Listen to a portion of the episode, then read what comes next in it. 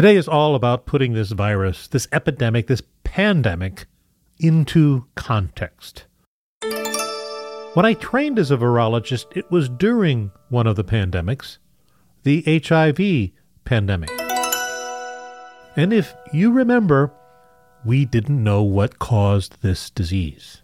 And as I sit on the board of a hospital, we have to make plans for epidemics, be they seasonal influenza or when you hear of something like COVID 19. I like to think of it like a hurricane that's coming. You can see it on Doppler radar, but for most on the coast, they see sunshine. They might ignore warnings to evacuate because they can't see a hurricane. They just see another sunny day in paradise. COVID 19 seems to have come out of nowhere. And it seems now we are in a panic mode because we're closing schools and sporting events and large gatherings of people. But it isn't because the virus is going out of control, infecting everyone. Context. So today, when your kids' school say, hey, they're now home for a few weeks, it is okay to panic. But not from COVID 19. It's okay to panic because now you got to find something to do with your kid. My name is Dr. Terry Simpson, and this is Your Doctor's Orders, dedicated to busting myths and spreading science virally. COVID 19 Part 2 Flattening the Curve.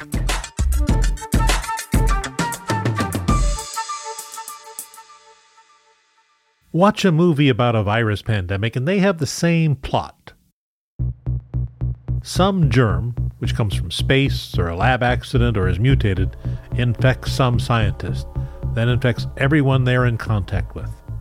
The germ spreads quickly, and there is always a control room, which kind of looks like the Situation Room in the White House. Some movies it might be that. And in the room is a map, and the map is showing this virus spread and a map turns red with contagion before your very eyes. In the population, there is massive chaos. People trying to flee into some safe zone, and always guards trying to keep them in. Sometimes they're trying to flee to another country. And then, this is my favorite, there are the people in the biohazard suits. They kind of look like clones from the Clone War. I like to call them bunny suits. So before you get too much fear when you see these people in biohazard suits, think of bunny tails on the back of them. Those faceless people rush to the area, usually with guns. Of course, the decision is always do we nuke that high density area of virus? And of course, at least one hero is infected and usually gets the vaccine at the last minute. Unlike the beloved minor character that gets infected and dies. Kind of like the Red Wedding. If you like them a lot, they die. This is what most people think about when they hear the word pandemic. Now, let's go to reality. Pandemics happen. They happen a few times every century. The last one was the H1N1 influenza virus known as the swine flu. H1N1 emerged from Mexico in about April of 2009, maybe before. And by June of 2009, it was declared a pandemic. By the way, unlike the memes you may read from some of those people who are trying to justify what Trump does, President Obama declared it a public health emergency in April of 2009, at which time there were just 20 confirmed cases in the United States. When Obama addressed the nation about the swine flu, or H1N1, the disease was just starting to spread. In the end, there were 60 million cases in the United States over the year, with 275,000 hospitalizations and 12,000 deaths.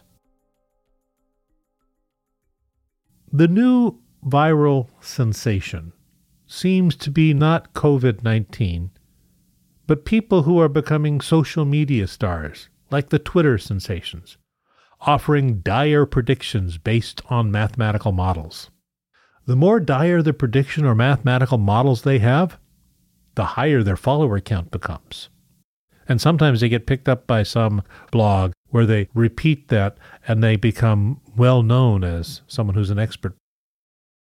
But to be clear, not only can't science predict when pandemic will happen, you cannot use a mathematical model to determine how that virus will affect your country or your city.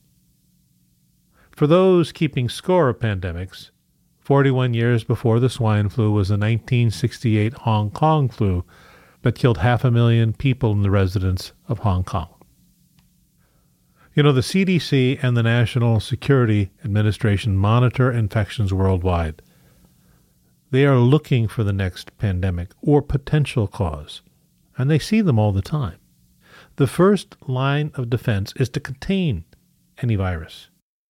That's what was done with SARS and with MERS, which, by the way, are also coronaviruses that cause severe lung issues. In the case of COVID 19, containment was not successful, nor will it be successful in the United States. So, why are we canceling sporting events or March Madness? And why is Disneyland and Disney World closed, or the Princess Cruise Lines canceling their ship tours? Does that really help? Is it because it's worse than they're telling us? And by the way, why is my nine year old now out of school for a few weeks? It is not because there is a tremendous rise in coronavirus that we don't know about. The theory is that by decreasing public events, gatherings, sporting events, we will change the spread of the virus. It's all a part of an idea that originated in 1918. The theory that if we keep people distant, you heard social distance, that we can so called flatten out the curve so hospital systems are not overwhelmed with a large number of people getting the virus. You can imagine this one sporting event, a bunch of people randomly in there, and all of a sudden now you have 100,000 people potentially infected with a virus, all of a sudden going to a local emergency room or hospital, some of whom are critical, and you stress the hospital system in that area. The job is to decrease that surge of case so that local hospitals can handle the volume. We see this every year with influenza. Hospitals face the same issue. If there's too much influenza that hits a community, the hospitals are strained to capacity. For those who remember the H1N1 pandemic, in 2009, hospitals set up tents outside of their emergency room to manage the many patients who would come in. While the number of cases are declining in China, which is where the virus originated, and the number of cases are going up in the United States and Europe, the good news is this. Over 95% of the people who were infected in China have recovered within two weeks after the height of that virus. Eponyms and epidemics. It's wrong by the way, and immature to call COVID 19 a foreign virus. It's a virus. It has no nationality. It is not carried by immigrants. Those who brought the virus to the United States weren't poor immigrants, but often upper middle class people who were on vacation on a cruise ship, or they brought it with them on an international flight. The Spanish flu, so called Spanish in 1918, why? It was named after the only neutral country, which, by the way, didn't have much of a problem with that horrible influenza. It's notable that in 1918 that horrible flu wiped out many villages of Alaska natives, and is a reason why Alaska had so many orphanages, one of which was the Jesse Lee home in Seward, Alaska, where my dad was raised. In the history of the United States, we have had pandemics. But we never seem to learn the lesson about how to prepare for them. And this is more than a budget item. It's an item about personal hysteria. Watching for various infections requires vigilance and persistence, and all in the medical community anticipate there will be more. So let me go back to the good news. In six weeks, China went from a few cases to 80,000 cases. Two weeks later, 95% recovered. If we follow this pattern, by mid May, we'll be over the worst of this, but it's kind of hard to say. We'd simply know that most people recover within a couple of weeks.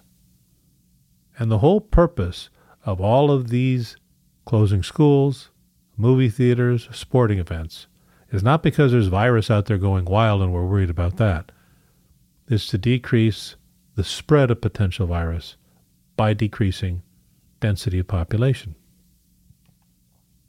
You may have heard personal space is the new hug, which for which I'm thankful. I'm Norwegian. I mean, personal hugs aren't things we do. But let me ask you this. Have you ever thought of why Italy and Iran and China have so many more cases than other countries than, let's say, the US or Germany? It really all has to do with the density of the population. In Italy, where my good friends live, they live in the newer section of their town of Dieva de Pecco, where their home was built in the 1600s. That's the newer section. The houses are all built one on top of another. The density of that little town is huge. Of course, it's miles before you find another town. Density of population has a lot to do with the spread of the virus. It's spread by the air. So, by doing these events, by decreasing the events that are done, we're decreasing potential spread of the virus so that if it hits your town, and it probably will, it's not going to hit with so many that your hospital system is going to be overwhelmed. So many that we have the situation that they have in Italy where people have to die because they don't have the equipment to take care of them. It gives the medical community and the industrial community servicing the medical community time to rev up to get all of the things that they need to handle the population that's going to come. And the other thing it's doing, if we can put off this virus for a couple of more weeks, we increase the days of sunshine, and that fragile little virus that can kill you, that fragile little virus, the more it sees sunshine, the more it sees heat, the less likely it will spread. And the more people are outdoors enjoying things instead of indoors communicating and coughing on each other, the better it will be.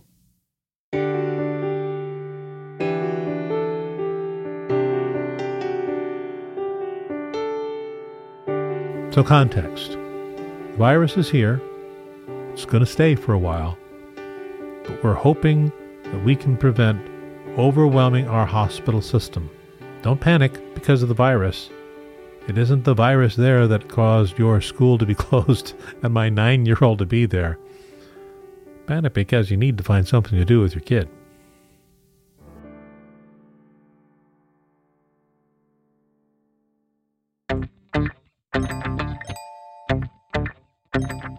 Thank you for listening to this episode of Your Doctor's Orders. Let me tell you this. Got want something to do with your kid? Teach them how to cook. Get them in the kitchen. It's good for you. All right, while I'm a doctor, I am probably not your doctor, and you should always seek the advice of a trusted medical physician. By the way, just because you have a cough doesn't mean you need to get tested. We don't have enough testing kits now. Hopefully, by the time this podcast come out, that will be remedied. But don't worry about it. Right now, the plan is is that if you're asymptomatic other than a cough and some lung problems, stay at home. Quarantine yourself. How do you take care of yourself?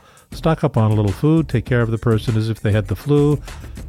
You can wear a mask if you want. In fact, if you're caregiving, we recommend that you wear a mask. So the rest of you stop hoarding the masks. And take care of them as you would as if they had a bad case of the flu. This podcast is a part of the Your Doctor's Orders Network is produced and distributed by our friends at Simpler Media. My executive producer is the talented producer girl from Producer Girl Productions. You can follow me on Twitter, where the in- more information about this virus and updates and my snarky tweets are available where I am at Dr. Terry Simpson, Dr. Terry Simpson. Until next time, don't drink the water, drink the scotch. Don't hoard it, leave some for us doctors.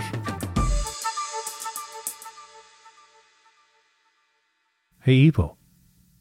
Got any toilet paper I can borrow? I'm kind of running low here. And when I say running,